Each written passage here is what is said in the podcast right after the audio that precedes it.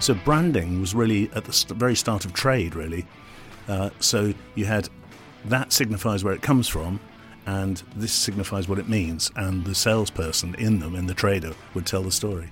A, a brand is about reputation. A brand is about what people say about you. It's not about what the company thinks it's telling you. It's actually if other people around you say that brand is good, try it. In a way, I've, I've had, you know, it's been a rollercoaster. Some things I've chosen to do have been successful, some have been failure, but you learn from the failures as well. To find your true ikigai, you've got to kind of, you know, what are you good at? So imagine a Venn diagram. That's the Venn in the middle. What are you good at? You know, what do you love? Uh, what's the world need? And what can be rewarded for? If you get all those in harmony, that's your ikigai in the middle. And that should be your personal brand purpose. Jeff Bezos, who knows a few things about branding, Yeah. he's the one who said, you know, a, a brand is what people say about you when you're not in the room. And of course, what he's saying is it's true. Brand is about reputation. It's not about what you tell them, it's about what they say about you.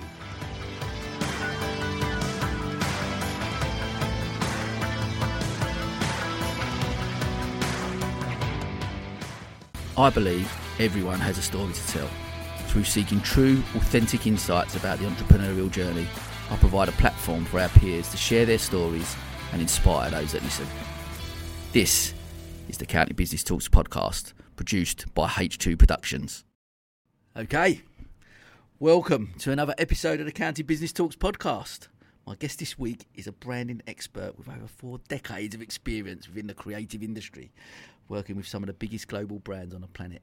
He is also visiting lecturer at a number of art colleges and universities. Today, we're going to talk about all things branding and his journey. I'm delighted to welcome Brandad himself, I am Wallsgrove.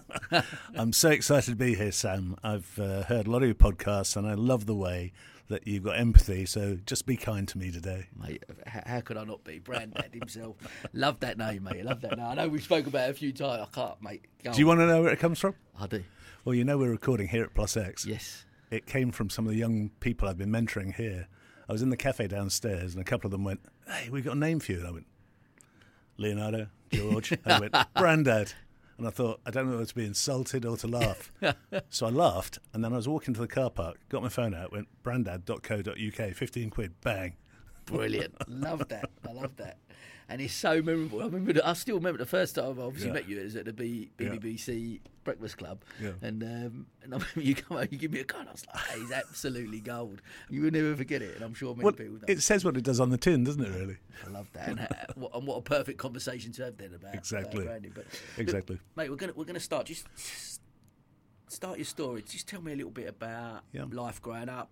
Something about maybe your early years that sort of shaped who you are today. And I guess where Yeah.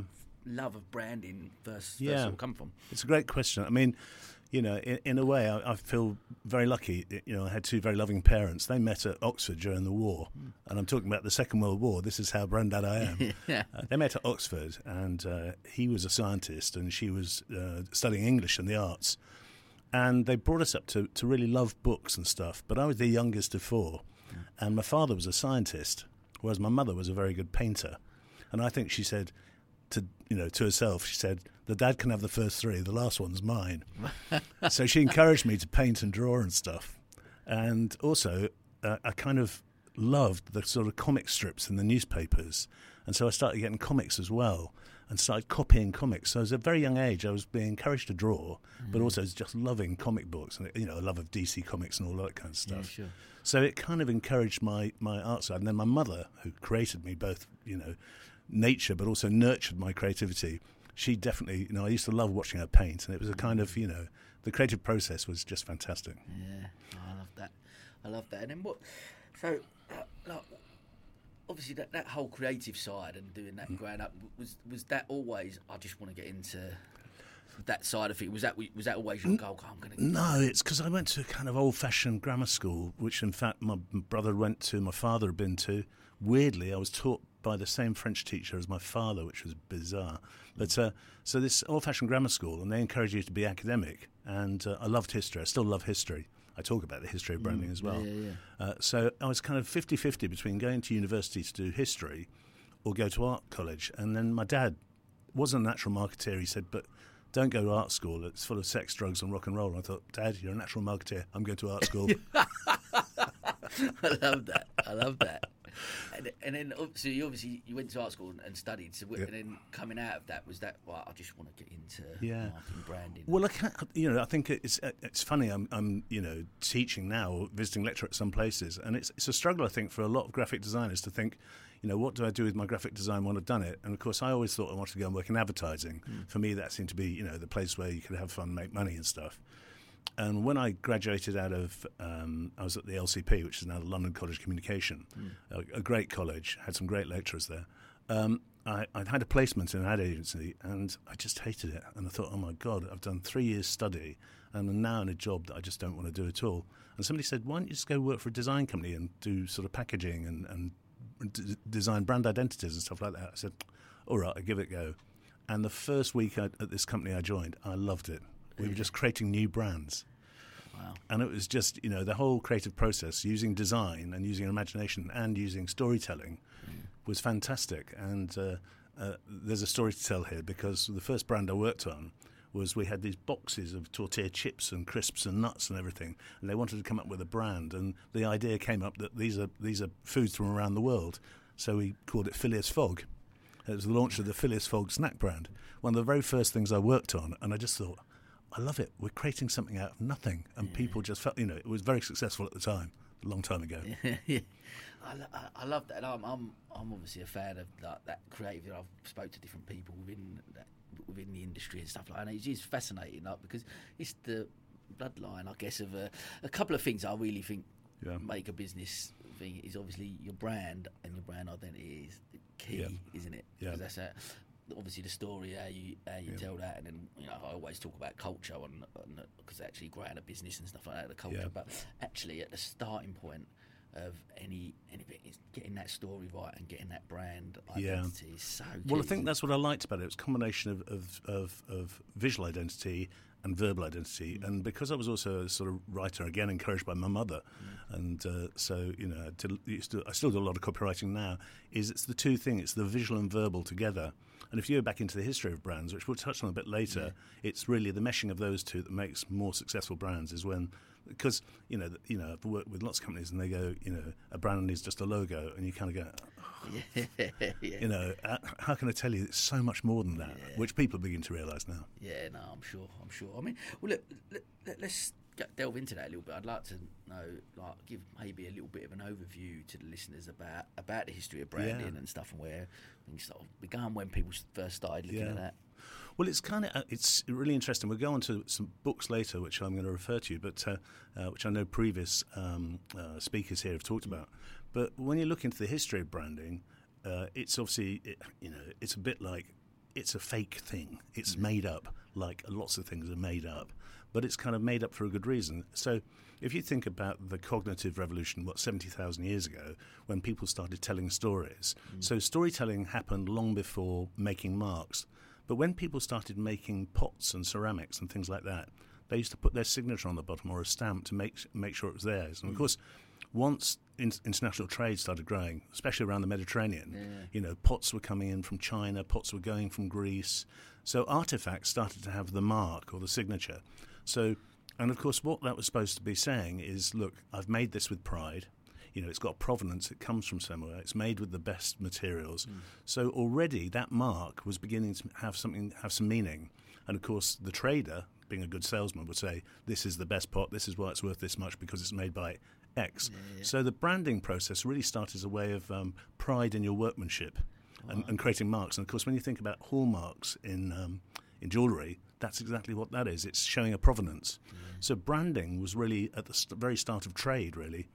Uh, so you had that signifies where it comes from, and this signifies what it means. And the salesperson in them, in the trader, would tell the story.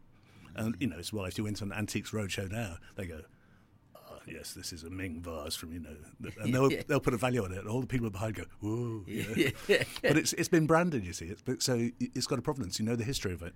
Yeah, even like you say, that down to ju- literally just being a signature of someone, but it is a Absolutely. And the word brand is an even more fascinating story. It's an old Norse term. So the, the term comes from a thing called brander, B A R N D R, which means to mark your animal, your, your livestock, with a with a, a, a burning stick, you know, put across mm. it or whatever. So literally, it was putting a mark in something. And of course, this really developed in, in 19th century America when people, you know, the herds on the plains of America, people, you know, they were all roaming free. So you had to brand their ass with a mark to, to say that it's yours. Yeah. So branding comes literally from burning a logo on somebody's bum. no, and him, what, um, I, I get, have, have, you seen? Will that be edited? I don't think so. No, no, mate, we'll leave that one in. leave that one in. But what? Talk to me a little bit about. I guess look, you you you've been in, you know, brand and creative yeah. creative industry for many many years. How, how, have you seen it change? I guess over the yeah, I mean, to where we are. We talked a little bit offline, yeah, and now maybe things have changed a little bit. But what? Well, tell me that. It's a great question because the real revolution, sort of, if you think about it, the 19th century, is when really capitalism took hold mm. and things were being traded around the world, and that's where packaged goods, you know, in the in before things were packaged up, mm. they were sold loose stock. In fact, some of the shops now in Seven Dials are going back to doing that no packaging thing. So yeah. it's an irony, but we'll come on for that another yeah, time. Yeah. But this idea of packaged goods was really the, the sort of 19th century thing of products going around the world. So you had, you know, jars of coffee, you had tins of, of beans, you had all sorts of things. That's where branding really kind of came into its own, and that's really the kind of growth of consumer branding. Mm. Um, and what accelerated with that was obviously improvements in printing, improvements in packaging technology, all sorts of things. So lots of brands were about the brand in the hand. Um, what really changed in the 20th century is is then uh, more and more businesses thought, well, it's a good idea to signify who we are. So businesses began to brand themselves, create their own corporate identities and things. And then if you think post-war, with the Second World War, um, then services started to brand themselves. So, if, if you like, the first generation of branding was like a jar of coffee. The second generation, generation of branding was more like going to a Starbucks. It's the experience. Mm-hmm. So, you brand the experience. It's about with friends having a coffee. It's not about where does that coffee come from. So, branding started with products really and moved into services. And to answer your question, it's going around the circle. Mm-hmm. What we moved into, particularly with the growth of the internet and computer aided design, is much more uh, a brand is about reputation. A brand is about what people say about you. It's not about what the company thinks it's telling you. It's actually if other people around you say that brand is good, try it. Mm-hmm. You actually believe your uh, peers more than you actually believe. People become cynical about marketing. You know, this generation, the younger generation, know exactly when they're being marketed to, and they, they don't like it. Mm. So they like recommendations. That's why you've got sort of peer recommendations, and you've got reputation management and all sorts of things. So branding's changed with technologies, and also it's changed with, with as people become more wary. But if you think about it, a lot of brands were hugely success, successful in the 60s because of TV advertising. Yeah. Whereas TV advertising doesn't have the same hold anymore. It's actually much more about um, social media platforms. So technologies change branding all the time, and we'll talk about it a bit later, but playing with AI design is just yeah. blowing my mind at the moment. Yeah, uh, we'll definitely uh, we'll definitely come on to, to AI because that is, that is fascinating. But I guess it's it's really interesting that you say about that. And I, for, for, me, like you look at something from a branding point of view, and some people may go their brand, like you said earlier, is oh that's our logo. Well, yeah. no, it's more than that. And some people might go actually that's our values then, and that's what we stand yeah. for, etc. Yeah. And you, you, know you can chuck them on the wall and you know on your website, and you go oh you know these are our core values. This is what we stick to. Um, but actually listening to you talk there, and uh, I guess you're right. It's not anything really to do with that. It encapsulates it, but it's actually what speaks to people and how you yeah. emotions and how you make that person feel for what when they look at that brand. Yeah, and also you, you need to you need to get into their vernacular. You uh, know, think of some of the most successful brands; they become verbs. You know, mm. think how irritated James Dyson is that people Hoover with a Dyson. Yeah. You know, because Hoover's and people Google search. You know, so the successful brands become part of the vernacular. Yeah. Uh, Elastoplast and Post-it notes. They've all become part of. They're beyond the brand. They're actually describing the object. So yeah. it's it's really interesting that um, uh, successful brands just get tied into actually language. Yeah, sure, sure. That's interesting. And then, well, look, talk to me a little bit about. Obviously, you've worked with a lot of large agencies, or you run your own yep. agency as well. I mean, t- talk to me about some. I mean, we, and when I first met you, we had a coffee, and you talked to me about some of the uh, yeah. exciting brands that you've worked yeah. with over the years. Talk, talk to me about some of them and any that really sort of stand out. Well, I was very, very lucky. I, I mean, I, I think I've, uh, I, you know, I don't know. You kind of make your own luck, or it's serendipity. But um, after I went to the small agency that did Phileas Fogg, I then went to work for a, uh, an agency that was growing fairly quickly called Coley Porter Bell, who are now part of Martin Sorrell's WPP group. But then they were just an independent company, and we were doing lots of new product development. And you know, I used to sort of love it when I come back and, and my son, who's, who should know better and is in his 30s, still remembers the fact my dad worked on creating McCoy's crisps or hobnob biscuits or things like that. Wow. Uh, whereas I think probably my favourite story is when I tell the people here at Plus X and they go, okay, we'd love you to help on the brand. Uh, is there anything famous you've worked on? I go, just look next door. And they go, what do you mean? I say, see that big square orange sign? They went, yeah, B&Q. I did that 25 years ago. And I tell them the story of Mr. Block and Mr. Quayle, who had their you know hardware shop in Southampton. And of course, the brand wasn't, you couldn't call it. So they used to research with white van men and say, you know, what do you think of Block and Quayle? They went, what, the old B&Q? Pop down in the morning, pick my plasterboard up. That's a B&Q, isn't it?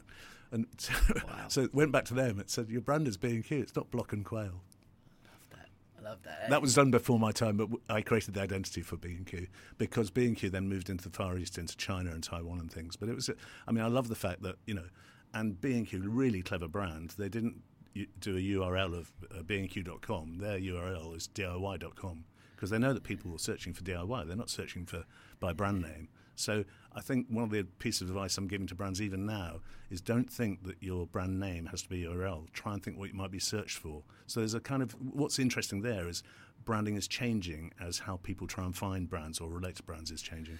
I guess that yeah, look, the internet itself must have changed branding massively. Yeah, uh, uh yeah.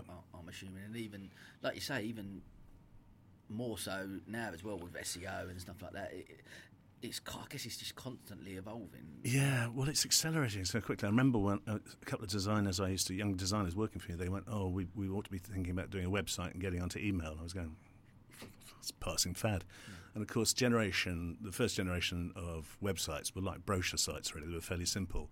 But the real revolution for branding, I think, on, online is, is Web Point 2, is when the social platforms started appearing, the Facebooks and things. Yeah. And so suddenly people were having conversations with their peers about brands. So brands thought they had a good reputation. If they did something wrong, they would suddenly get a very bad reputation very quickly. So what happens? It's a bit like the the storytelling around campfires is now spreading worldwide really quickly. Mm. What used to be told in days is now told in seconds. So the social platforms are a big revolution. Of course, we're just about to go into Web 3.0 and the metaverse and all of that, and what that means. So that's going to change again, and how people operate with that and how people design for brands within that is going to change. But but the fundamentals. So, like from you, with your, you, have seen the the evolution of it and the different mm. changes and the different things. But from a, you, you sit down and talk with a client now. It's the fundamentals of getting the the answer to what they what their brand is about still back to the, the I basics? think so. It's still back to the basics because you know, I, I, uh, my you've probably heard this before. Is, is I say a brand is like a, a fingerprint for a human or a tree ring for a tree. We've all got them, but they're all slightly different depending about what we're about. It's the same basic rules. Hasn't changed with technology. You've still got to have you know why you're here, who you're here for, what do you deliver, how do they receive it, how do they react to it, what's the response you want it's it was the same when you were sending packaged goods around the world. It is now when you're selling services online. Mm. So the the fundamental rules haven't changed. The technology has changed, yeah. and it's a sort of and and. I, I, apply the same questions to every brand, whether it's a telecoms brand, it's a tequila brand, it's a, somebody launching a personal brand. You still ask the same questions, which are uh, it's it's quite interesting. And of course, the most difficult thing that a person has when they're trying to describe their company and it's the funniest things I've ever had is when you say one of my questions is what's your elevator pitch? Mm. You know, you've got 30 seconds or 100 words to describe what you do. And if you send those questions out to, I don't know, four or five different stakeholders in the company, and you get the answers back, it'll be completely different from the finance director as from the sales director, depending which silo they're in. And so, what you've got to do to get the brand together, particularly if you're doing a brand refresh, is say, okay, we've got to get a consensus on what this means. Because you're talking, about, if you're talking about the company in a different way, you don't have a brand elevator pitch. You don't have a, something that the brand stands for. Because every brand needs to have a kind of mission and values and purpose, really. Oh, that's really interesting. Uh, and I, am completely bought into. I know, like you and the guys at Inside Stories talking, and, and there's so much crossover with obviously Yeah. w- w- what you do. But that, that was for me. We done when we done the Inside Stories process with Yeah. them, just finding what our narrative was. Yeah. It was the it was that penny drop moment, game changer for us in the sense that we did. There were all of us sitting around a table, Mm. investors, you know, other directors and, and staff members, and we're all sitting there. And actually, if you asked each one of us, we describe county business clubs in a different way. Yeah. But we all come round to the same way of thinking, and oh, this is this, and, but we do X, Y, and Z. Yeah. And actually, we weren't all necessarily on the same page. And I think that's that that penny drop moment of going, actually, this is our elevator pitch, and we all agreed with it, and all was like, this is actually what we do. Yeah. Was, uh, Well, you've kind of, you know, if you think about it, I mean, one of my loves, I, I kind of, I was a designer. You know, I went to Coley Porter Bell, and I- then I had a company called Planet, which we then sold to Future Brand. I was creative director of Future Brand before I went independent. But all through that journey, I've been picking up different ways in which I, I want to do things. And I moved very quickly from wanting to be a designer as to being wanting to create better brand strategy because a better brand strategy means you're creating a better brief for designers and copywriters. Mm. So the brand workshops that I now run now are purely about making sure there's a better brief because designers and copywriters, people on the creative side, hate having a brief that's like trying to be everything to everyone. You've got to have some focus. You've got to have some. Sh- you've got to have a. You know, you, should be hitting the target with a sniper's rifle, not a blunderbuss. You know. Yeah, no, it's so. Tr- and even when it comes to sort of networking and stuff, you speak to people about, Yeah. you know, and I, I've been so guilty of it as well. When people say to you, "Oh, well, who's your who, who- who who's your clients? Like, who do you work with?" Oh, anyone. You Yeah. can work. Well, can't necessarily work Yeah. with everyone, can you? So what?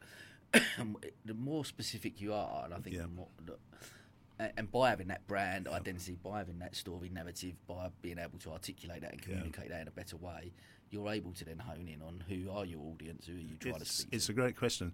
People say to me, you must specialise in something. And of course, I haven't. I've worked internationally on lots of different brands, big Mm. brands, small brands, SMEs, startups, all across different you know areas and categories and technologies and Mm. products and services.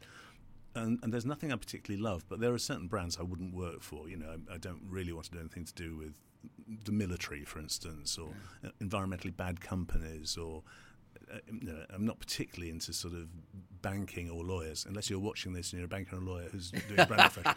But but there's kind of certain things which just aren't me. You know, I tend to work better with uh, human brands, brands who I think are, are, tr- are striving for a purpose. They're trying to do better products and contribute back to society and the environment in a better way.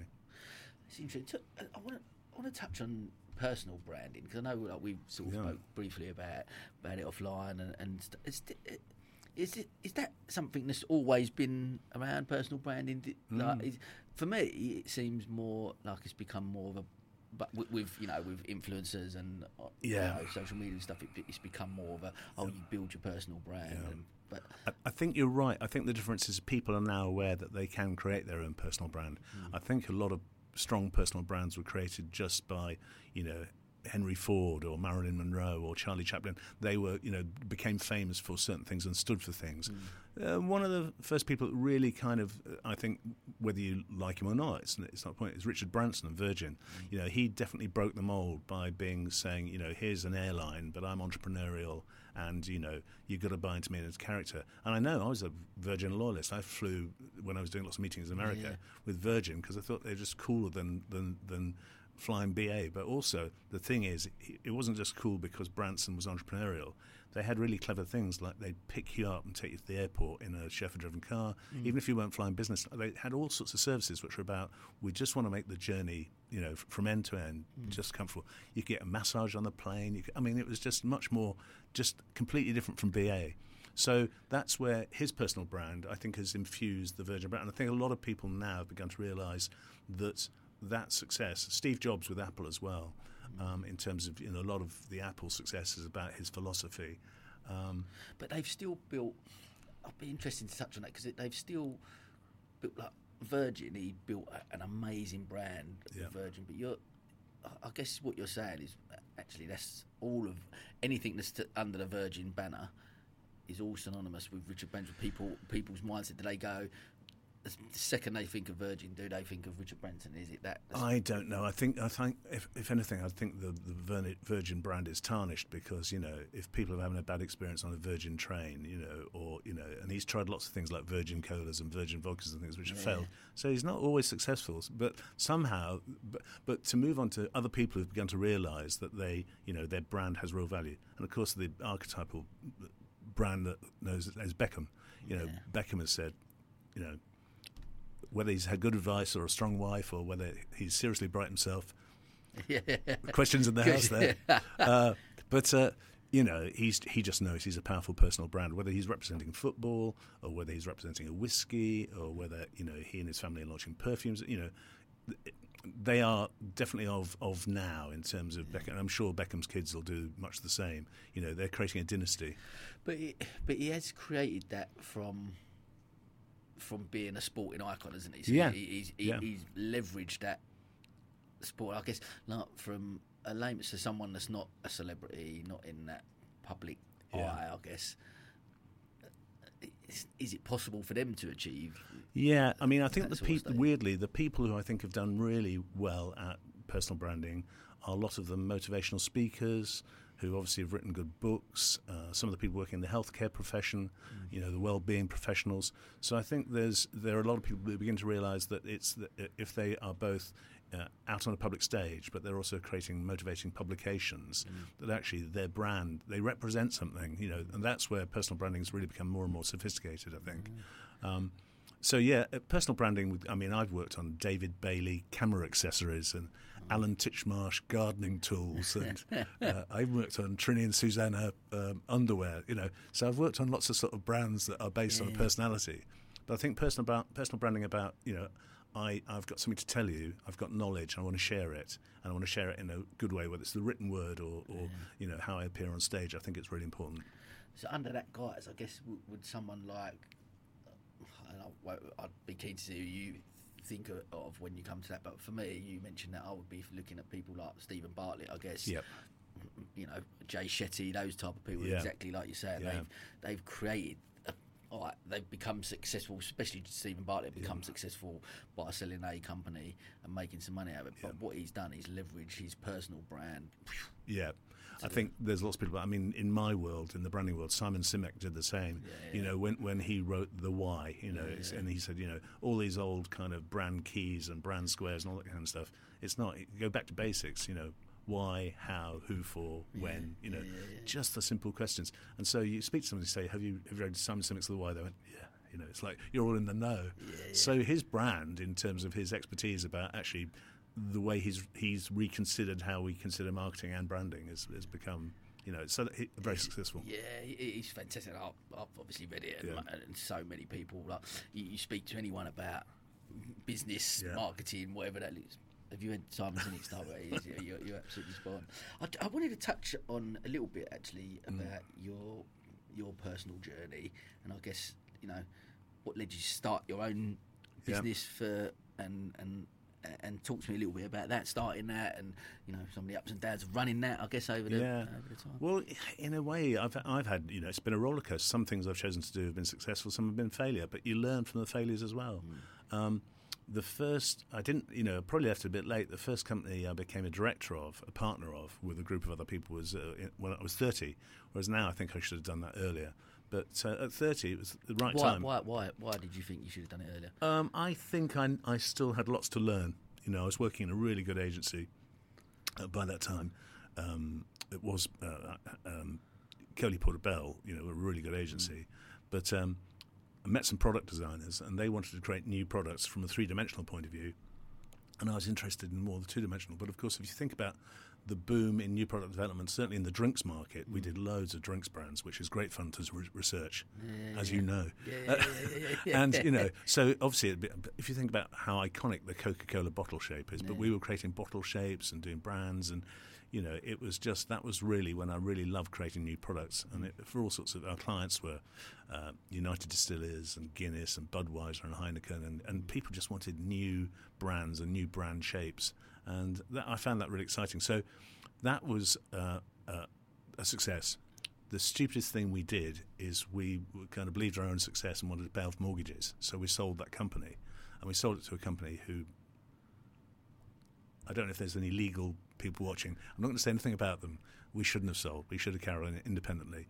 And so that was probably a, a, mistake, kind of waking up and realizing a year later, I'm now an employee again. It's quite a difficult thing to do. And the company we sold it to became Future Brand, and I worked for Future Brand for a while. And then I realized, you know, you kind of wake up in the morning and you've got a huge creative team. You've got to go out and earn tens of thousands of pounds of revenue every month just to feed the fire. And I kind of, I think I had a woke up one morning on a beach in Caribbean and said, I don't want to do this anymore. I can, you know, I think a lot of my clients just want my experience. They don't need me to have a, a team behind. So that's when I went first independent. Um, and lots of clients came with me because they said, "Well, we want your advice, and you know lots of very good creative people who can deliver it." So that's when I first kind of realised that um, you don't need to own a company when you've got the experience to uh, almost be like a hub and spoke network. The person wants to speak to you about your experience, and then you can bring in those talented people when you need them. And of course, that's become the culture of now. I'm not going to say I predicted it, there are other people practicing it.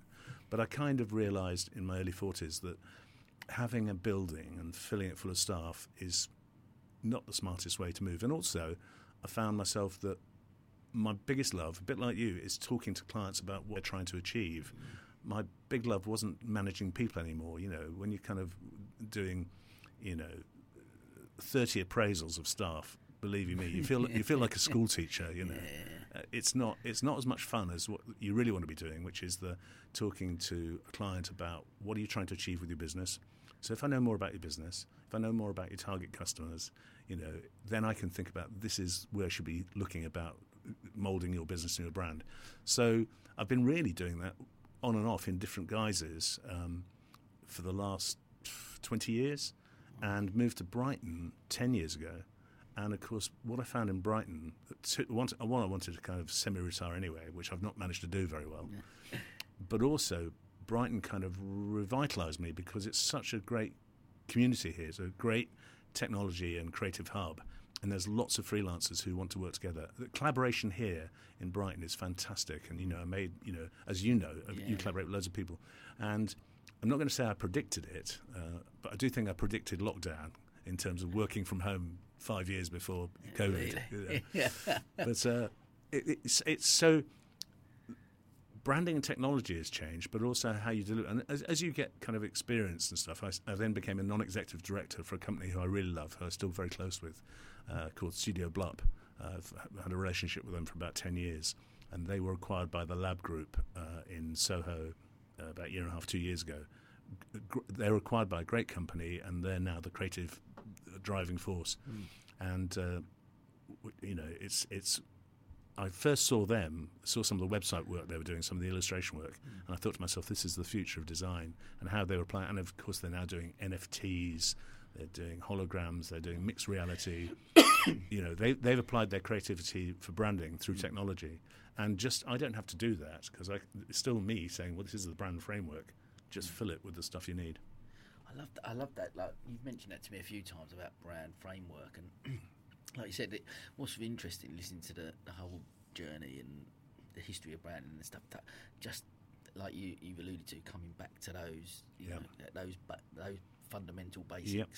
Is always going to be at the core of it, and then yep. you know, of course, you've got to develop and you've got to adapt to you know, World Wide Web and AI and all them things that, that come along it. But mm. the core are still them fundamentals. The, the, one thing that I've really loved about doing my work, particularly in Brighton and particularly working here with people at Plus X, is how the young entrepreneurs, particularly the solopreneurs, are so committed to giving something back. They're, they're, committed to community, society, sustainability, the environment in a way that the, my generation probably wasn't. And I think I love the fact that that's driving. It. And almost every business I'm working with is striving to to, to be a B Corp. You know, and and almost have that stamp of actually we we've proved we're contributing something back and that certainly wasn't my generation. You know, we didn't strive to be a B Corp; it didn't exist. You know, it's not, it wasn't the same sort of thing. But um, I, I, think that because that's being woven into business now, you know, people are not just saying I want to provide a good service or a good product, mm. but I want to, people to know that I've sourced it ethically, I've manufactured it ethically, Uh, you know, and brands like Patagonia led the way, of course, in that, in terms of you know brands with purpose. And uh, it's it's interesting how society and the environment, and particularly young concerns about how society is changing and how the environment is changing, has made I think bigger businesses have to rethink what they're doing. In fact, I know it has. That's really t- touching on that point about people wanting to have a bit more of an impact. Do uh, one of the things I wear the t-shirt now. Like one of the yep. things I, I, constantly ask is people's definition of success. Yeah. Do you, do you think that ultimately in business, and that has been since the beginning of the time, I guess, that it's measured by your financial profits, and that's a successful business based on that. Do, do you think that that that has shifted it's a really tough question. I mean, you know, I, I, I, built and sold businesses and made money, which paid off houses and mm. son through education, and stuff like that. I now don't think it was the be all and end all, and it's not what I strive for now. And it's not. Did that I, drive you when you was when you started that business and you got it to that stage? To... I, I don't know whether it drove me or I was driven by the success of it. In other words, you know, I was working at a time when branding was really kind of the sort of mid 90s to now, branding has just changed. You know, when I left art school, you could go and work in corporate identity design or packaging design. Nobody talked about branding. They're exactly the same thing. Mm-hmm. And branding is an ethos. And there were great books, ones that I, have loved. Um, one of them was called The Big Idea. And it, in fact, I called one of my companies The Big Idea because I just thought you know, it's exactly what Simon Sinek's saying. At the heart of a successful brand has to be a big idea. Mm, if there's not something, and, and, it's still true now. You know, if you can't tell a compelling story and it's not based in truth, you're either not interesting or you'll be found out, and then you've killed your brand. So there's a kind of responsibility which is now n- kind of knitted or woven into what brands have to do, mm. which probably wasn't true many years ago. Yeah, okay. Okay, that's interesting. But but do, do you think then you're definitely like you said you, you maybe driven by the success of the business that have grown and then uh, but then but for you now do you look at things differently for that measure of success? Do you, someone mentioned to me, mm. not that now, but someone that spoke about it, someone I know really well, and about actually a, a business wouldn't it be brilliant if businesses were measured on their emotional profit as opposed yeah. to? I, I, that's not really an area I go into, but I do get a reward now. You know, the reward I used to get before is is you know delivering a successful new product that suddenly took the market by storm was you know fantastic. Now, particularly as I work with a lot of startup brands and SMEs and solopreneurs, say, you know, just seeing them be successful on their journey. There's something about now. I guess it's the BranDad age of giving yeah. something back, yeah. you know, and seeing so uh, almost the cathartic seeing it through their success is is you know so I'm sure I'm sure I probably wouldn't like myself at 40 I was probably more driven by yeah status finance all that kind of stuff. Mm. it's not you know I don't know. They, they say that you just become more I don't know calmer or empathetic or whatever.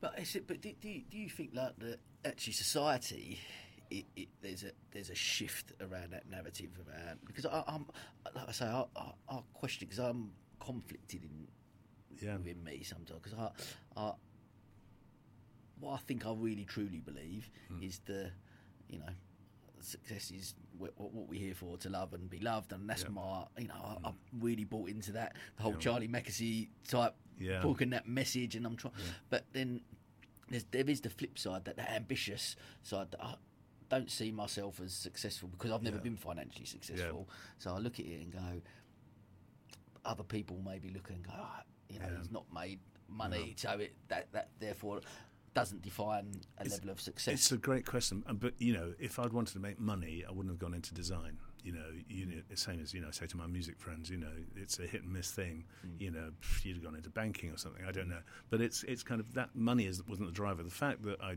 managed to make a success of a business that was actually proved to be more and more profitable was, you know, partly luck, partly serendipity, partly timing. You mm. know, um, and of course you enjoy the status of the house, the car, and all that kind of stuff.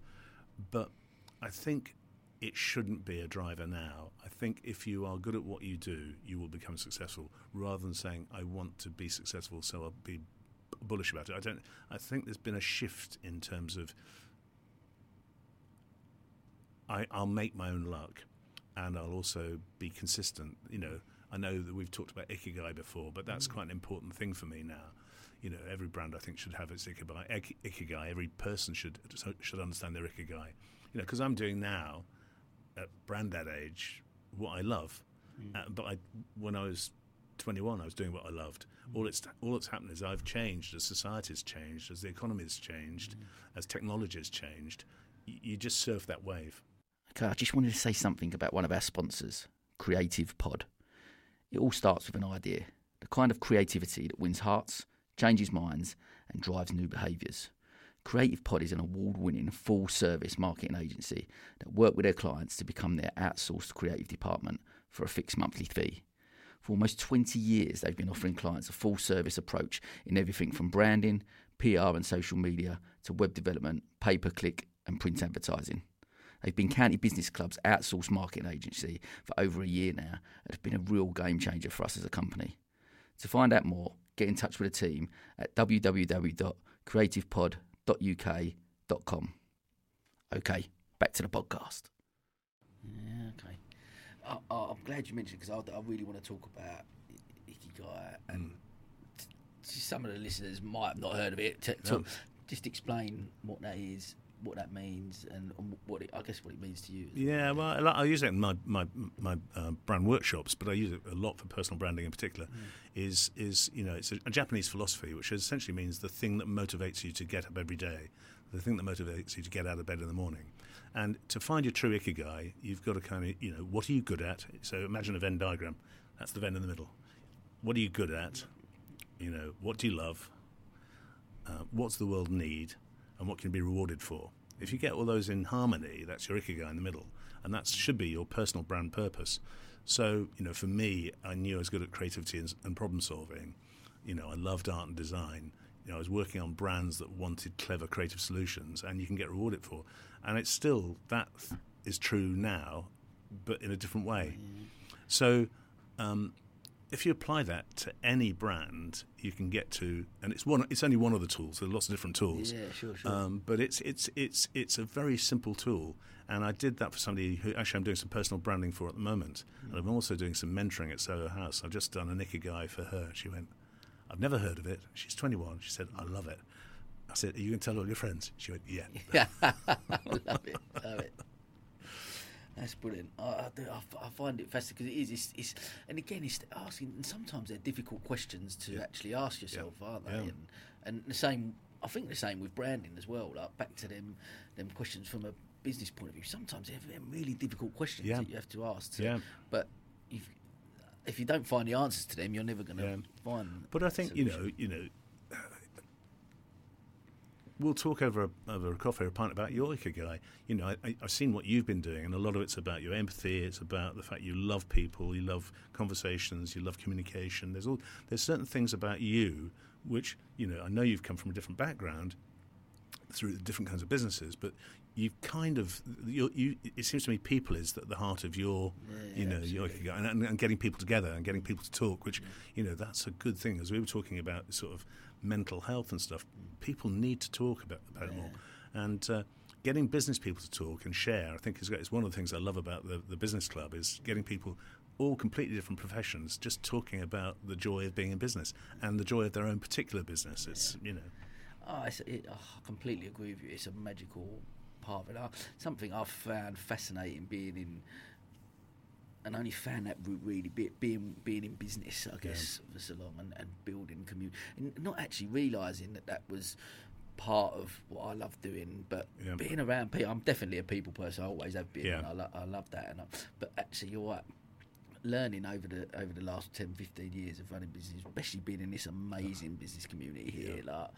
It, I've always said on here with county business clubs, my not not so much fear, but my thought process of as we grow and we go, yeah. okay, we're going to go to Kent or Surrey or yeah. you know Essex, wherever we we expand to next, is that how unique is the Sussex business community here? Mm. Just because I've embraced it and I've been fortunate enough to meet amazing people here, and yeah. I wonder how unique it is here.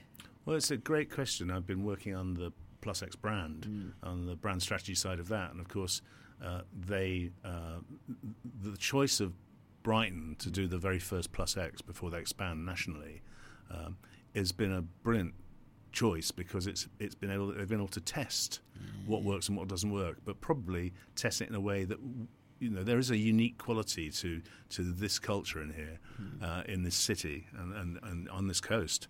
Um, and I think uh, they've been able to prove to themselves that the model works. Uh, so it's a good testing ground. Yeah. Yeah. I know. I agree. I agree.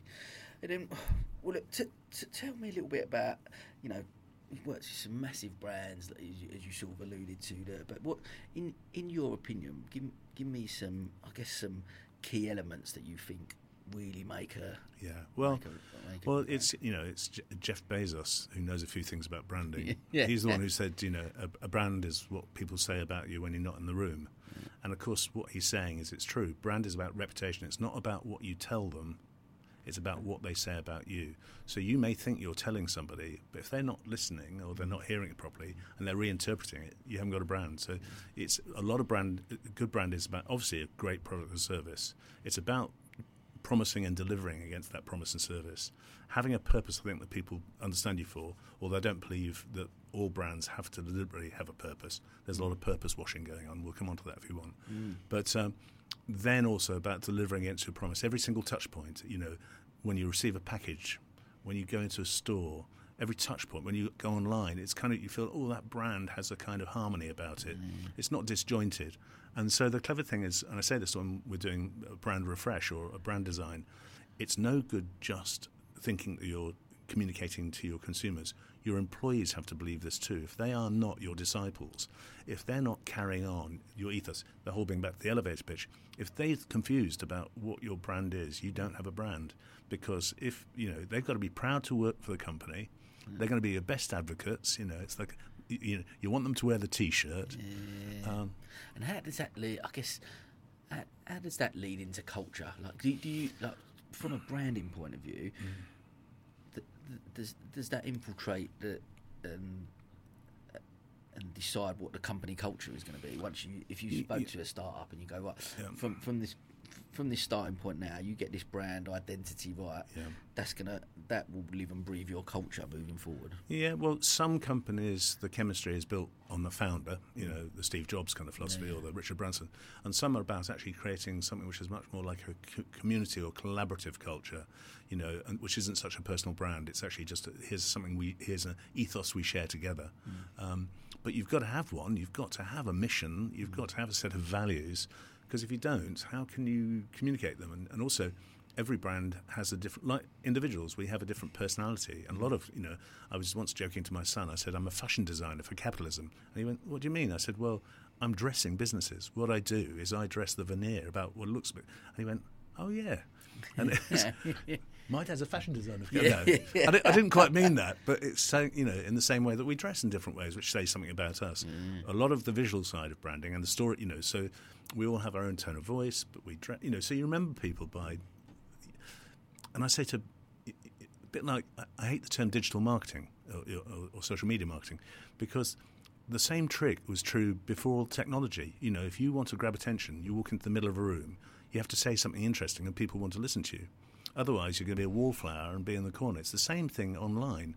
You know, if you want to grab attention, say something good, say something interesting, say something entertaining, but make sure you're saying something that's valid and true. Mm. Otherwise, people will just, you know, you'll become space junk. You know. I love that. I love that.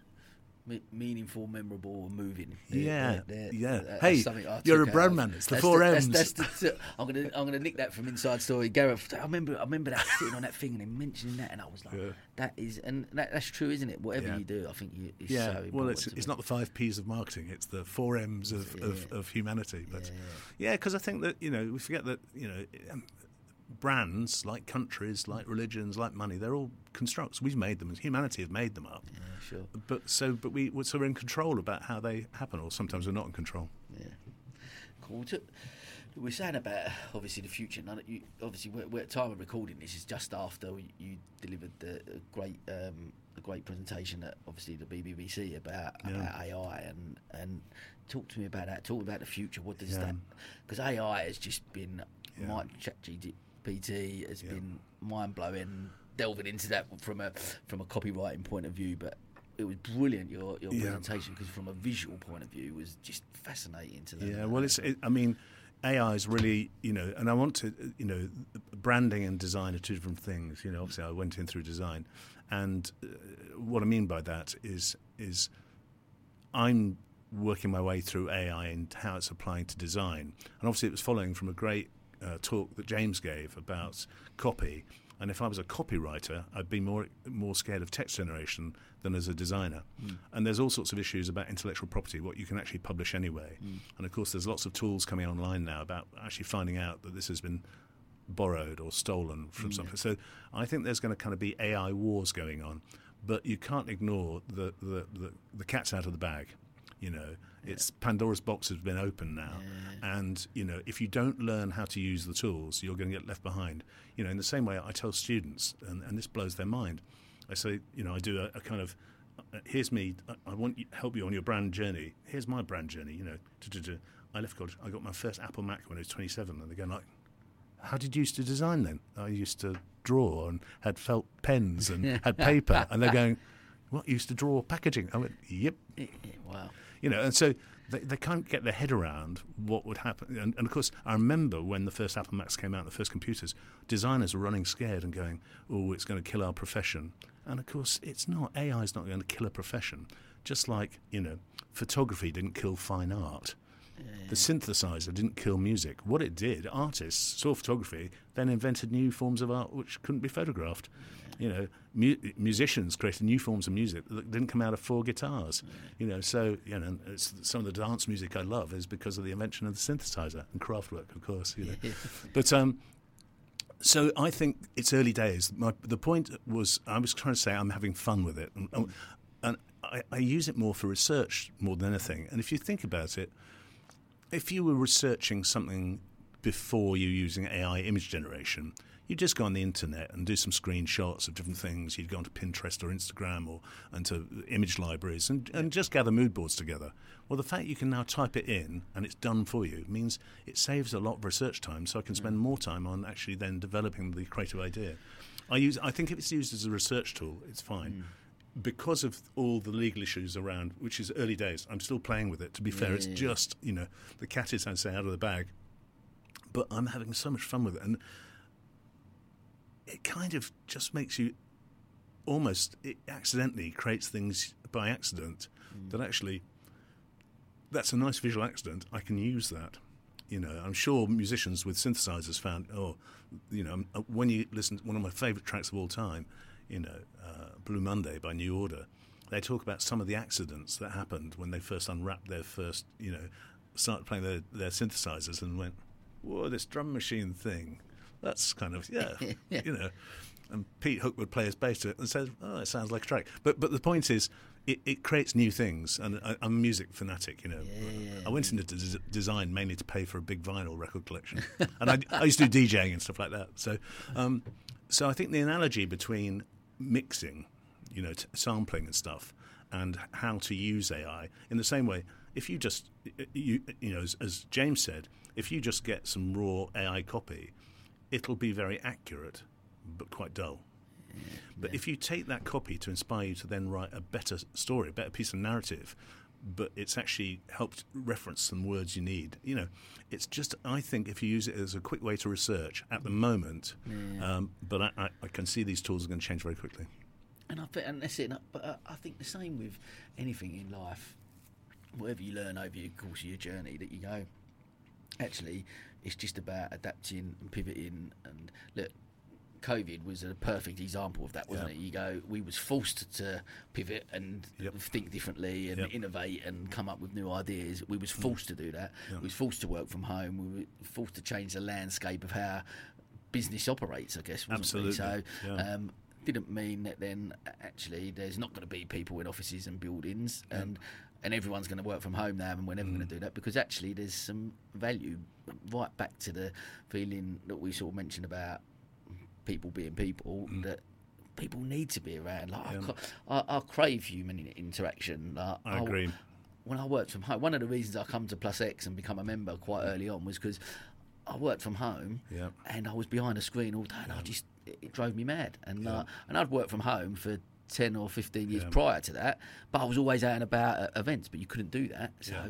when I, just coming here and then creating a space where there was a community and you could just bounce some ideas off Yeah. or just bump into someone at the coffee machine and have a chat, there's something so powerful in that. And that, I don't no matter how like robotics and AI and whatever comes along, they're great aids, and I think if you embrace them, then amazing what, what you can be achieved. I couldn't couldn't agree more. You know, we were all locked up and having to do Zoom calls and all that kind of stuff. The minute the kind of you know shutters were lifted, people said, oh, "I can't wait to go back and meet people again." Mm. But actually, what made people say is this a meeting where we need to meet in person, or is this a meeting we can do in 20 minutes in Zoom? So it forced people to say, we don't actually need to get on a train and do that meeting if it's just a short decision that three of us can make. You know, Yeah. However, if we want to have a longer session, we need to brainstorm ideas. It's easier to do it in person. It's easier to do, you know, with a pen and paper.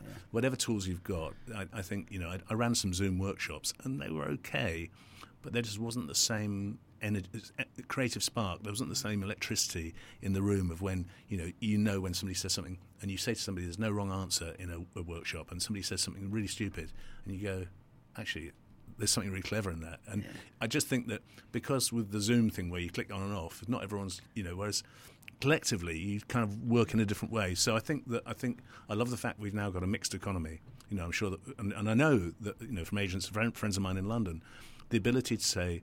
You don't have to come in the office every day. Come in and for the meetings you have to. Come in when we need to have a collective conversation, and, and you know divide your time up. So I think there's going to be. You know, if I was a commercial property developer, I'd be running scared. But I think for um, uh, businesses, I think they're just adapting to ways of working. Yeah, I, com- I completely agree. And I think, especially from the creative part, I remember I was speaking to a friend of mine who works in sort of PR and um, Flow Power, and she she was saying like, from a creative point of view, like we are much better when all the whole ten of us in the team, however many they are now, all round the table and bouncing ideas, especially from a design, branding, creative. Absolutely. Like, the, the etiquette on Yeah. Zoom's not quite the same, is it? You go, oh, do I speak now or not? Yeah. All, But that- yeah, exactly. You can't just like just want to you almost want to overtalk someone. Oh no, no, but what about this? And then oh yeah, and that sparks another idea. Yeah, And that's, yeah. that that that creativity is, Yeah. it only comes for me. I agree. I mean, I used to, you know, love having teams of designers because because you always saw that one on one makes three. That actually both with good ideas, but actually if we join that together, that's an even stronger. You know, so and I still think that's true now. Is that um, there are some very good lone wolf people who can do it all themselves, but I always think teamwork and creativity just means that even if there was the, the, the, the lone wolf had the great original idea, just bounce off people to see if it can be, you know, you can get ten percent better out of it. You know, you can modify it. You know, you can, you know, just polish it into a better diamond. I, I completely agree with that. I, I think you know, I, I think it's really difficult to. To, to go out on your own and go up because no matter what you do, you're always going to need someone. You're always going to need other people to help and support you on that journey, whether Yep. you're the focal point or not. It doesn't happen if you haven't got Yep. a team of people around you, whatever that. I agree, and you know, uh, some of the, the, the solopreneurs I work with, you know, when we're talking about the ideas, I say, uh, you know, I think you've come up with a really good idea, but why you don't have to pay for any research. Just ask family and friends. Just bounce it around them, see what they think. You know, at the weekend, just because I, I think you're right, uh, you think you're right. Let's just double check. And sometimes they come back and go, actually, I had a really good challenge. So we all need to be challenged because if you go around thinking you've got the best ideas, I'm sure some people out there, that's not the way I, th- I think the world works. I think, uh, you know particularly if you're designing things for people, it's you've got to have some degree of consensus and some degree of, of just checking. Yeah, yeah, yeah. Otherwise, you end up with uh, brands which really should never have been launched. Like, did nobody when they were launching v, VW, this was, say that actually calling a car a Sharon is not the greatest idea? so they're fine in Germany. They launched the VW Sharan here. And they- somebody, why didn't somebody say? I just don't think that's the best name for a car. Love that. Love that. Well, um, Sorry, Sharon's around the world. well, um, I want. I really, this is something I'd be really interested to find out. I, wrote this question down. I really wanted to ask it. If you, from a branding point of view, if you could work with any brand in the world, past and present, who would it be and why? Yeah. Uh, to be fair, because um, my mind was blown when I got my first Apple, and, and re- I was really a very early adopter. You know, in my in my brandad pitch, I say that I've got decades of experience, but I'm young of young at heart. I was a very early adopter of, of just thinking this is changing everything. Because I remember going out to stay with my brother in California. and My brother was a, a, a computer nerd. He, he he was you know he thought apples were, were nothing because he loved doing programming and stuff. You know I wasn't into programming. I was into creativity. But even his kids were designing Christmas cards on his computer. You know, and I went. I've got a design team back in London working on major brands who haven't got a computer amongst them. So when we got the first Apple, so it, and, and seeing how Apple have evolved and grown as a brand, and, and Jony Ive, who was the product designer behind some of the great uh, Apple innovations, to have worked in Apple during that time, I, you know, and particularly in that part of California. Yeah. So yeah, but the, brand weirdly I'd love to have worked with. I used to go past its office in Hammersmith. Was Island Records. Really? You know, because I'm a massive music collector and particularly big reggae fan. And Chris Blackwell, uh, who's Jamaican, uh, formed Island Records, and of course he launched the careers of Bob Marley and people.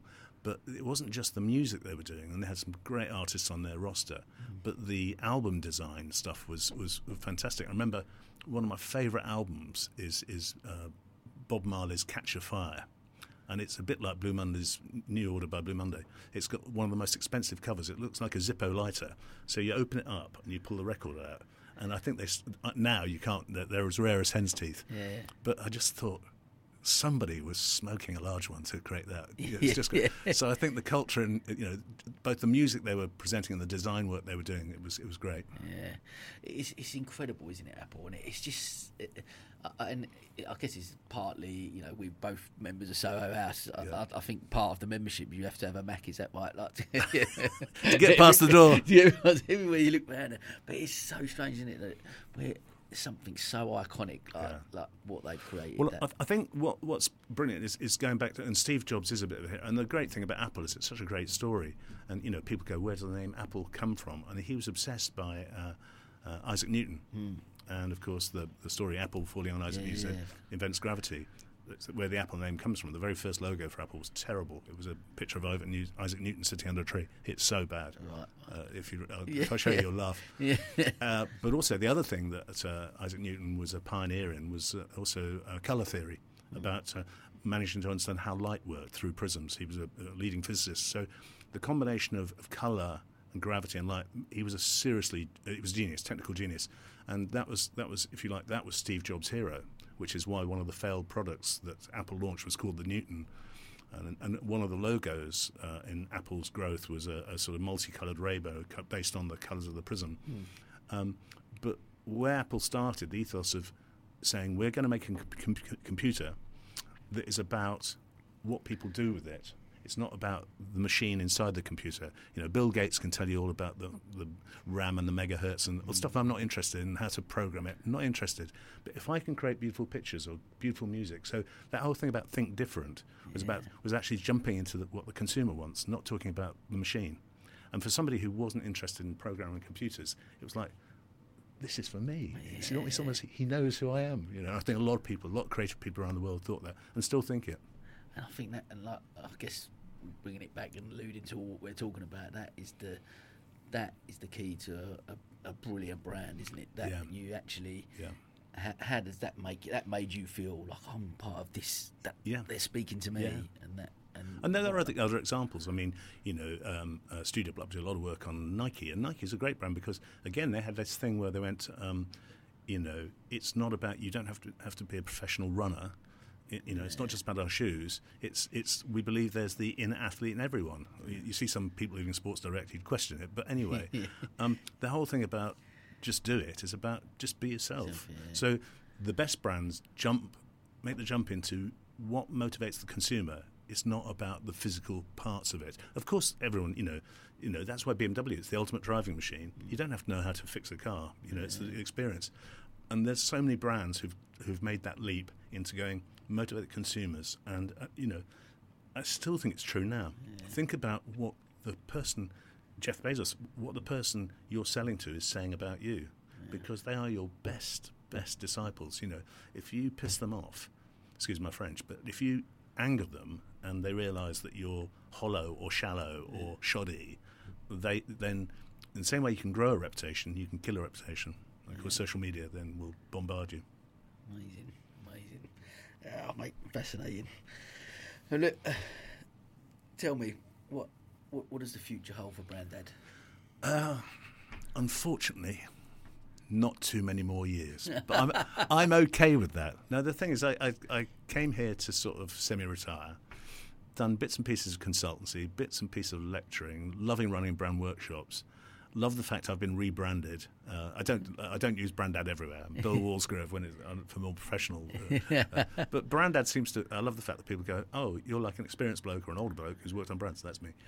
Um, so in the future, I just want to carry on. I don't think I'm. You know, I just I don't like golf, so I don't think I know how to retire. I don't like the clothes, the check trousers or anything. So I'm always going to do a bit of lecturing or a bit of consultancy or a bit of advice whilst I'm fit and able to. So, and you know, I love Brighton. You know, it's kind of. Um, everything about it. You know, I, I, love walking by the sea. I love walking on the downs. There's something about it. Back to I hate to say it, I went back to London at the weekend, had a great time back in my old stomping, stomping ground in Camden.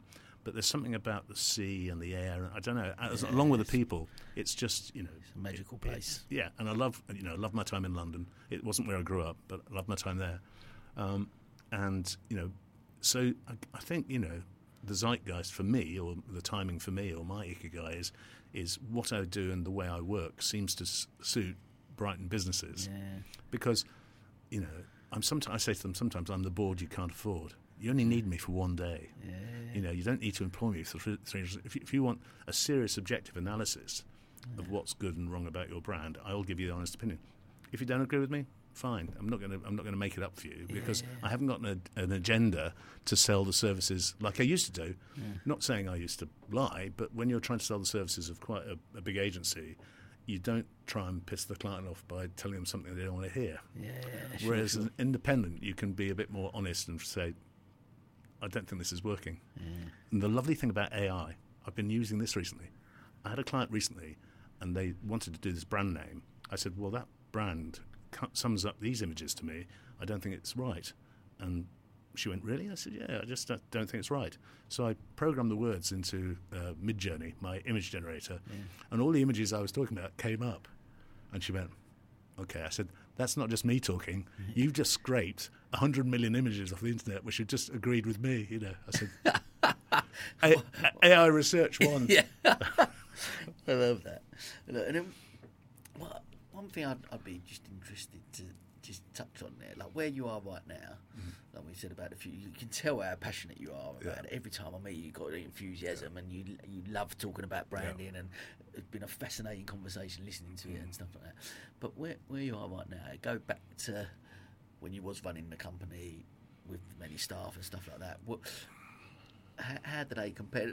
Both, I'm sure, Both great ex- experiences. yeah. But would would you be if I had to say, give me a definitive answer right now? Would you say your ikigai is more where you are right now? or Yeah, my ikigai has been built, has, has always been leading here.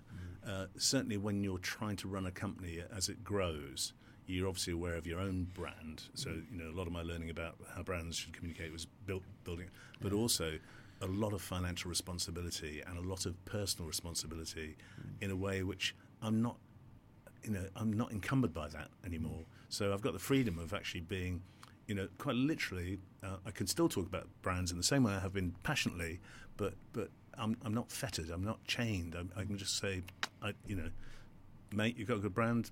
I get it. Or mate, in your workshop, your five colleagues have all said something completely different. I don't think you've got a brand, but we can build it together. But you, you've got to get some sort of consensus. So the combination of, of the experience of having gone through, you know, growing commercial companies and then being a kind of independent um, uh, has allowed me to use that all that experience objectively. yeah, love that. So yeah, probably it's a good question. Yeah, it's it's I've, I've found a, a funny old route to my ikigai. Yeah, yeah, But but I think if you plan for it, I mean that's the you know I say to people, well, you know, sometimes you can't take the first thing you want to do. You you get there through different. And I know knowing your journey, you you find your way, and it's kind of I think water finds its course. You know, and I say to the students, you know, when there's a kind of group of thirty design students, I say whatever you think you're going to do now, you won't be doing in thirty years' time because the world would have changed, and sometimes you'll get lucky, and sometimes you'll meet the right person, and sometimes you won't. It's you know, it's it's you know, it's but you've just got to the, the things you've got to do to be a successful design student is to uh, keep your natural curiosity, your natural passion for creativity, always ask the question why or the question why not, and then think about how can I do something better. So it's and I kind of go, because you know I didn't know I've got designers I've worked with, some who are now work, running mobile phone game companies, mm. some who are doing uh, titles for the BBC. We all did the same course, but we all went off in different directions. And you know, much as I love what he's doing with TV graphics, and much as I love what he's doing with mobile games, brands is really. If I'm, I'm quite quite passionate about actually when you see a company do well, and when you see them refresh what they're doing and do their branding and, and, make people reappraise them, there's something about that. Uh, it, it's not the most important thing in the world. I'm not a doctor, I'm not a brain surgeon, but I do think I help businesses. If I can help businesses be more successful at what they're trying to do, that that has some sort of uh, feedback to me. Amazing, amazing, mate. What what fascinating conversation! It's been brilliant, and so many takeaways. And I guess the listeners, from a brand point of view, there'd be so much that they can yeah. and and encourage people to obviously reach out to you, mate. But uh, as always, we're going to finish off with our quick fire questions, if I can. So you I'll can chuck, do whatever you want. I'll, I'll chuck these at you. So, one piece of advice do you give to your 18 year old self? start a business earlier, network more, yeah. go out to meetings and stuff, get a dog earlier, be a bit wiser on who you marry, uh, and buy more lottery tickets. I don't know. No, it's definitely. I would have started. Should have started a business earlier. Um, I'm, I'm intrigued because I, I, I often think. I think and I, I say to people about with entrepreneurship wasn't encouraged necessarily when no. I was at school. No. So coming out of that, I think would I have, if it had have been like it is now, mm. a little bit more, and it is a bit more of a buzzword or whatever, would I have gone? This is actually who I am. I, I yeah. would have found that out early, yeah. and I would have started a business at sixteen. But would I? And, and would that have been the right thing to do? Because do you think potentially the right time was through the experiences and stuff you had got you to that place where you started? Well, it's, it is a good question because I've got several friends whose kids have started businesses, a lot of them forced to because of lo- lockdown. Mm. And part of me has gone, I think, and they've had some success and some failure. And I say, I think if they'd have gone to work for a bigger company and learnt a bit more about the industry, mm. they wouldn't have gone down that route because it's very easy now to think, oh, I can just I can create my own website in Wix, mm. I can sell it all on TikTok, and of course lots of kids do did that during lockdown. Fine. Suddenly, when the shops are open, they wonder where their businesses have gone. So, mm. you know, it, it, was about timing. But so I do think there is some that if I'm, you know, I'm a bit old school. I definitely feel that two of the businesses I worked in taught me a lot. They were my kind of university of life, yeah, and they yeah. taught me about client relationships, uh, made me learn, learn a lot more about marketing and marketing mm. strategy because a lot of people I worked with were natural marketeers. Mm. They come from the marketing side of business, whereas I'd come from the creative side. And I do think that great branding is, is, is the combination of two skills. It's left and right brain. It's yeah. the, the creative and the analysis. It's the it's the market and the left field thinking. It's, it's the two. It's a marriage of those two things. Yeah. So I think that having watched that and, and sort of learnt that by, by through my colleagues, it definitely made me probably more focused. It's made yeah. me better, and I can you know you can almost see it when you're kind of working for a client. You go, uh, and you kind of sometimes have to sort of, particularly your lead client, if you're being employed by the owner, you have to say, I don't think your person there gets it, or you know, yeah. they need some retraining or something because they're, they're banging the wrong drum, mm-hmm. and and they, they go like I said, I know because I've managed people, you know, yeah. so I'm not just giving them advice about the brand and business, but sometimes about the way in which their business is being done. Yeah. And again, I can say it honestly because it's I'm not a stakeholder. In yeah, yeah, sure. Yeah, interesting, interesting. Okay, um, who's been the biggest inspiration throughout your life and why? Uh, yeah. Well, I was so lucky to have so many good um, art tutors at college. Um, because I, I, tell you, I think probably the thing that really got me connected into, yeah, probably motivated me to go to art school. So right at the start, is not only did I love comics, but some of the artists that I really loved were using comics in their art. So Andy Warhol mm. and Peter Blake, particularly the English pop artist who did the Sergeant Pepper's cover, yeah. and uh, so the fact that they were combining creative art, in other words, the, the, the creativity they were doing for their own self their own self brief. They weren't Yeah. doing it for commercial reasons, but it was using kind of things like Campbell's soup cans, or in Peter Blake's uh, term, using you know the roundel from the RAF, or they were taking things from common cult, popular culture Yeah. and creating them as to art. And I just I found that really motivating. I think a whole generation of designers I grew up with um, found that. And I was really lucky, um, and this is, you know, I love this because I was uh, living in Chiswick at the time, and uh, uh, my son was on a roundabout in a park, and there was this older bloke with a beard, and with a, a young girl on the roundabout, and you know, it was a sunny day, and you go, how long are they going to be on the roundabout for? When, when's the pub open? All that kind of stuff. And uh, I went, and uh, this long white beard realised it was Peter Blake Wow. the artist. And uh, I went, uh, excuse me, Peter, you know, well done, mate. She's quite young. She said, it's my granddaughter, it's my granddaughter, you know, don't, don't ever go. And so my son, his granddaughter were playing. And uh, I said, Peter, can I, you know, I, I'm, I'm a massive fan, you know, I'd love to come and talk to you about your life and come see your studio. He said, yeah. Gave me his phone number. Went round, he showed me his studio, lovely big house in Chiswick, um, lovely man. He talked about his love of pop culture and pop art and had all these wonderful things in his studio. And then I was working six months later for the Save the Children Fund. It's probably one of my favourite projects, actually, uh, amongst many. But uh, and I, and we came up with this idea of um, getting twelve artists to do twelve pieces of work, each which would be for a month for a calendar, because we'd sell the calendar for Save the Children and auction the art pieces. So this was before the internet, of course. And um, I said, well, I know Peter Blake. I'll ask him if he'll do the front cover. And people in the studio went, he's going to ask Peter Blake. It's never going to happen. Brought Peter Blake in a week later, and he designed designed the front cover. We won an award for it as well. Wow.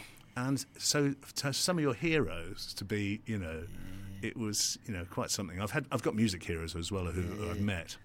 Um, Oh, so- that's brilliant. That's but but great man. So very inspirational, and also you know still working to this day. Um, yeah, pop art, and and, and and and much as I, you know, I think a lot of strange sides to Andy Warhol. The fact that you know his whole factory and you know the Velvet Underground and the culture, not just around the art but around music and fashion, and of course you know. The factory then influenced, obviously, Manchester and New Order and Joy Division, all that kind of stuff. So that whole that whole link between pop art and pop culture, and all of my favourite musicians, weirdly enough, went to art school. David Bowie, Bryan Ferry from Roxy Music, Eno. You know, there's, there's something about art and music which has definitely been influenced me. Pop culture. awesome. Love that story, Peter Blake. Peter Blake. It was, it was just. It was like you know, it's kind of Yeah. you might hear it. Oh, I've got to tell you the other one from Music One. So I was once on this plane flying from Atlanta to New York, and uh, I got upgraded to first class, pretty good on the champagne. This really big lady with big sunglasses came in, and all the air said, "Oh, great to see you back, ma'am. Great." To see you." She sat down next to me, and I kind of went, "Are you Gladys Knight?" And she went, "I sure am, honey." and I went, "I didn't know what to do." I went, "Because I'm a massive Motown fan." Yeah. So I went, "Can I talk to you for the flight?" She said, "Yeah, let's get the drinks in." And she and she was just great company. But I had another mate of mine who was at the back of the plane on uh, hadn't been upgraded. And when we met by the carousel, he said, uh, "How was your flight?" I said, "I sat next to Gladys Knight. She was great." He said, "You just make it up." And Gladys Knight was with her entourage and said, "See you, Bill. Have a good time." Mate, I love that. Love so it. you know, a bit of hero worship. Mate, awesome. Love a story. I love a story.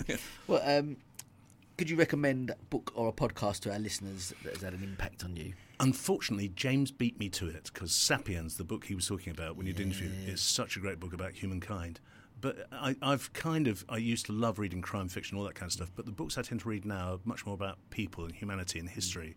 Uh, and the book, I'm, in fact, I'm going to get you to read it, is uh, *How to Be Animal*, which is by a great writer called Melanie Challenger.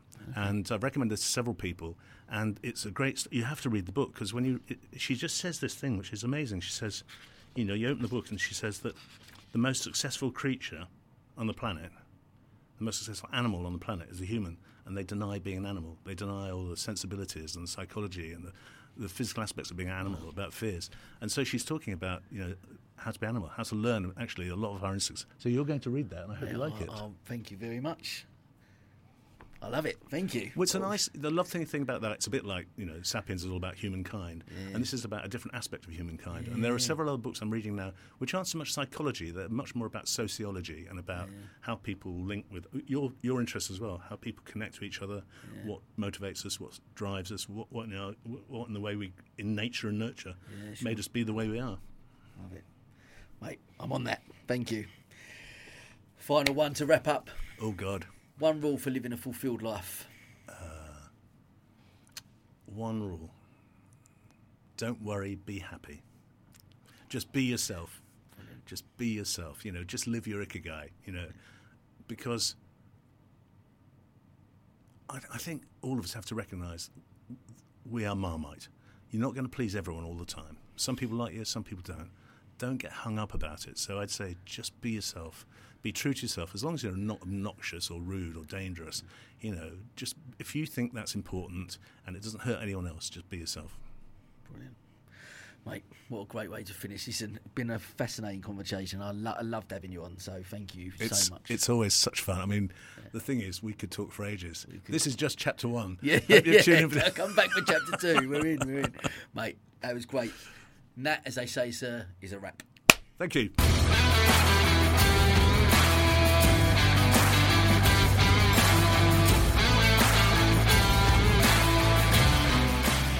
This is the County Business Talks podcast, produced by H2 Productions.